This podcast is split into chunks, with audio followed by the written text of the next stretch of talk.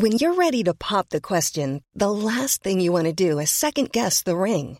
At Bluenile.com, you can design a one of a kind ring with the ease and convenience of shopping online. Choose your diamond and setting. When you find the one, you'll get it delivered right to your door. Go to Bluenile.com and use promo code LISTEN to get $50 off your purchase of $500 or more. That's code LISTEN at Bluenile.com for $50 off your purchase. Bluenile.com code LISTEN. They say it takes a village to raise a child. I'm Kathryn Ryan, and here we draw on my conversations with experts on 9 to noon to help you navigate family life. A helping hand for parents trying to help drama queen teens develop into well adjusted young women. Our next guest is clinical psychologist Dr. Sarah Hughes, who has worked with hundreds of families with teenage girls. Using hypothetical scenarios based on real life examples and recent research into the adolescent brain, Dr. Hughes' book Skip the Drama offers strategies for parents dealing with challenging teenage daughters.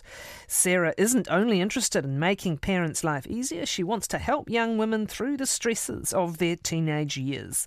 Sarah holds a doctorate in clinical psychology and a PhD in child and adolescent anxiety disorders, and she's with us from North Sydney. Sarah, thank you. Good morning. Why a focus particularly on girls? Um, I think they're quite an interesting population. I think it's a, an area that a lot of parents have a lot of challenges with. Um, and a lot of the parents that I work with were really struggling to be able to find resources that had really good sort of practical strategies. Um, and I think one of the reasons as well that I end up working with so many teenage girls is that, you know, while a lot of issues affect um, boys as well, a lot of issues, you know, anxiety, depression, um, increasing self harm, tends to have a greater influence on, on teenage girls than it does boys. What are those areas that you find are prevalent in the young people that you work with and their families? Yeah, sure. Look, I think that um, a lot of the issues that I work with in teenage girls are surrounding uh, disordered eating, body image, um, anxiety disorders, mood, a lot of cutting and self harm, unfortunately, seems to be on the rise as well. Um, and then, in addition to that, I mean, once we usually kind of work to resolve those symptoms, there's also a lot of really uh, quite prevalent common just teenage issues as well, whether it be things like um, trying to have a respectful relationship, curfews, amount of time spent on the phone, um, homework, personal responsibility. They all tend to come up as issues where parents and teens butt heads as well. Where shall we begin with some of the traits that are particularly common? in terms of with teenage yeah, girls? we've got a whole list here. when your daughter's selfish, when your daughter's a procrastinator, where where where shall we begin? There, I think I think the teenage selfishness tends to be a really common one um, that parents really struggle with, and um, I think a lot of parents find it really hard that their teens are quite self focused and sort of don't generally think about the people around them, especially within the family environment. Um, and I think it's really hard because, on you know, in fairness to teenagers, um, their brains are still actually developing, um, especially their frontal lobes, which are the parts of the brains that they really need to be able to actually have skills like empathy and perspective taking. Um, and so teens are kind of hardwired to be quite um, quite self focused, so it makes it quite difficult as well it is in fact a a stage of development, isn't it? A, a component yeah. of a stage of development. They've got so much going on, it makes sense in some ways that they can't fully take on the responsibilities they will as adults. And so, with that being a, a reality, what is your advice for how to address it and, and, and begin to help them uh, appropriately deal yeah. with others? Absolutely. And I think that um, one of the things that parents can do is really look at how they're responding to things like selfish requests. I think that a lot of the time we can fall into the trap of sort of trying to teach teens new skills by sort of through, you know, long winded lectures and giving them a stern talking to. Um, unfortunately, it doesn't tend to be that effective with teens, um, mainly because they don't really listen. They sort of tune out. Um, and often, what parents fall into the of doing is sort of have, have these long, drawn out conversations with teens, but then they end up caving into those selfish requests. So they might sort of, you know, rant and rave and kind of go into all the reasons why it's really inconvenient for them to, you know, give their teen a lift really last minute because she hasn't organized herself in advance. But then when they take her anyway, it actually inadvertently reinforces that selfish demand. Um, and so I think that a lot of the time we need to look at not just the verbal messages that we're giving to teens, but the, the messages that we're giving through our behavior as well. Because a lot of the time, parents might, through their words, be trying to teach teens to be less selfish, but their actions are actually inadvertently reinforcing that selfish behavior. What are the particular concerns that that uh, can become uh, alarming? I guess, and are you seeing more and more examples of anxieties that go beyond the norm, and leading sometimes into into self harm? How do you approach this? Yeah, look, absolutely. I think that there's there's a lot of issues now that teens have to face that weren't really issues, um, you know, back when sort of we were teenagers. And I, I think the thing as well is that everything's sort of intensified now through social media and things as well. Teens are sort of under pressure a lot of the time and, and, and really feel that pressure. And I think that kind of definitely contributes to the escalation in sort of anxiety disorders and depression and things like that.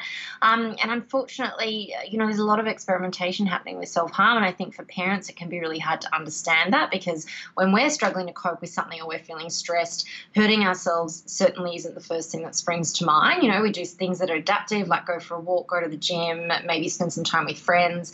Um, and teens are facing these really huge stresses, but they also don't yet have the skills actually to be able to cope with these stresses. And I think that's why they're turning to self harm to cope.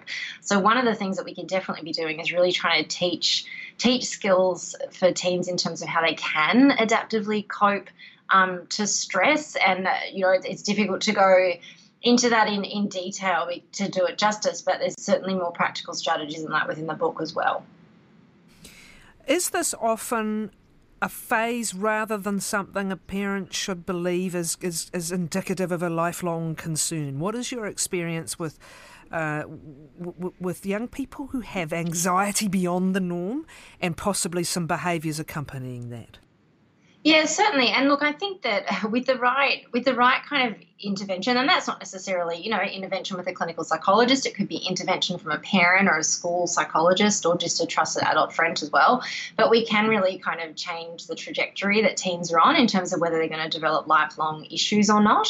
Um, but I think in terms of in terms of it's, it's more about whether or not these issues are actually impacting a teen. So I'll often say to parents, look, whether or not your daughter uh, diagnostically meets criteria for something is in some ways irrelevant in terms of if she's struggling with something, if it's impacting her life, then it's really worthwhile intervening now to be able to teach her the skills so that it doesn't actually develop into a disorder. Um, because, uh, yeah, learning those skills and helping teens to have that support can really change the course of where they're headed. Some of the other matters that will be very common um, the drama queen. Um, uh, is, is, this, is this very, very common uh, behaviour, and how do you define it?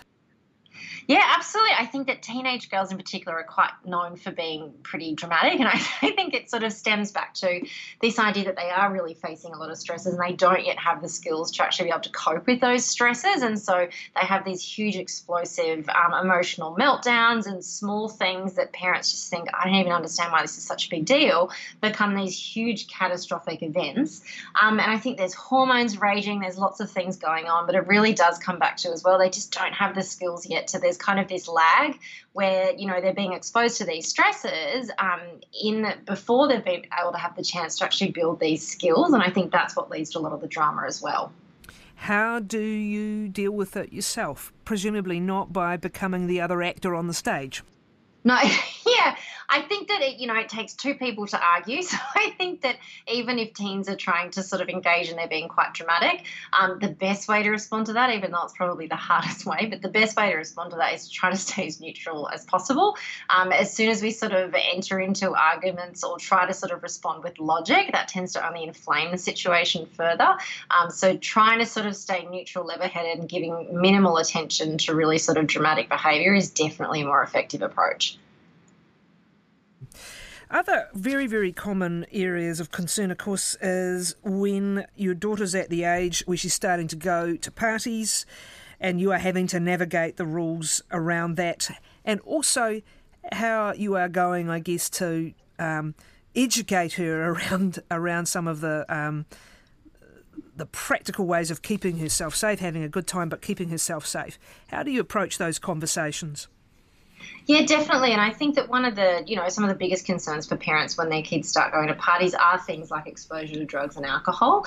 Um, and I think it can be really hard because these are some of the first early decisions where teens are in charge of being able to make their own calls about this. Um, it's it's not something that parents can necessarily control. And I think sometimes, uh, you know, completely understandably, but I think sometimes parents try to control the situation in terms of limiting exposure to parties and saying no to things. Um, but ultimately, that's not going to help help teens to have the skills that they need to sort of manage themselves in these kinds of situations the older that they get. Um, so definitely having conversations and trying to educate teens about the risks associated with things like alcohol and drugs, and even even risks around sort of you know drink spiking and things like that. Um, but helping teens to have the information that they need to make good decisions. Um, and it may mean that you need to sort of have the right scaffolding in place, whether that be you know reasonable curfews and things like that, so there's not exposure for huge extended periods of time where there's lots of opportunity to make poor decisions, um, but gradually kind of letting your teen have some of that freedom and to test their independence in a way that they're well informed to make their own decisions and then trusting that they're going to be able to do that the ways of speaking to young people, the ways of speaking that you have found to be effective, and perhaps what parents often get most wrong, particularly with young women. Can you give advice?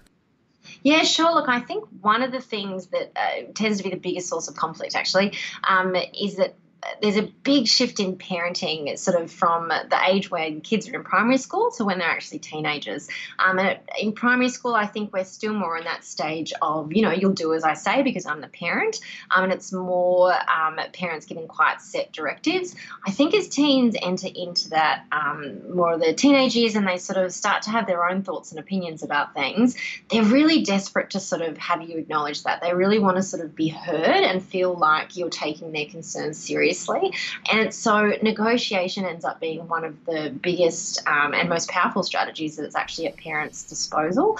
And so trying to approach conversations in a very similar way that if you were having conflict with a work colleague or you were having conflict in another adult relationship, you wouldn't approach that conversation by sort of dictating to the other well you might but you wouldn't have a successful relationship but you wouldn't want to dictate to the other person all the things that they need to do differently. You'd try to sort of put your ideas on the table you'd listen to what the other person was saying you'd try to concede points if you could all in the all in the way of trying to resolve that conflict and so I think it's a big, it is a big shift. But to be effective with teens and to have effective conversations, trying to approach them in the way that you do with your other adult relationships. And yes, there still has to be boundaries, and you are still the parent. Um, but where it's possible, if you are able to really sort of show teens the respect of listening and showing them that you're willing to take their ideas on board, it tends to sort of smooth the way for a much much stronger relationship, um, which really helps with compliance in other areas as well. The difference between moodiness, which is uh, again very prevalent in the age, and possible depression. Of course, people are always wanting to be ahead of serious problems, but sometimes can overread what's happening. How do you help guide people? Yeah, sure. It's, it is a really tricky one because I think that, you know, that sort of stereotypical teenage angst um, can look very similar to depression. Typically, what we would say is that it's more to do with, I guess, uh, duration as well. So if, if it is a, just a stage that a teen's going through and they're kind of a bit moody at home, but they're still engaging in their normal activities, they're sp- still spending time with friends, their sleep and their appetite, and, you know, they're still performing okay at school, um, that would be something that we would put more down to sort of just teenage angst and moodiness. Um, if it's something where their mood sort of it doesn't shift, it, it sort of is something that kind of hangs around for quite a long time. And on top of that, you also start to see other behavioural changes like problems with sleep, problems with concentration, withdrawing from those usual activities, not wanting to go to sports and things that they might usually enjoy. Um, when all of that starts to happen, then we would start to really consider something like a diagnosis of depression. And so it's really about looking for not just symptoms in isolation, like the fact that your teen's moody might be having a bad couple of days or a bad few weeks, um, but more looking at sort of clusters of symptoms and when start things start to co-occur, that usually indicates an issue. Sarah, thank you. Dr. Sarah Hughes, clinical psychologist. Her book is Skip the Drama Practical Strategies to Survive Your Daughter's Teenage Years. A lot can happen in the next three years. Like a chatbot may be your new best friend. But what won't change? Needing health insurance. United Healthcare Tri Term Medical Plans are available for these changing times Underwritten by Golden Rule Insurance Company, they offer budget-friendly, flexible coverage for people who are in between jobs or missed open enrollment. The plans last nearly three years in some states, with access to a nationwide network of doctors and hospitals. So for whatever tomorrow brings, United Healthcare Tri-Term Medical Plans may be for you. Learn more at uh1.com.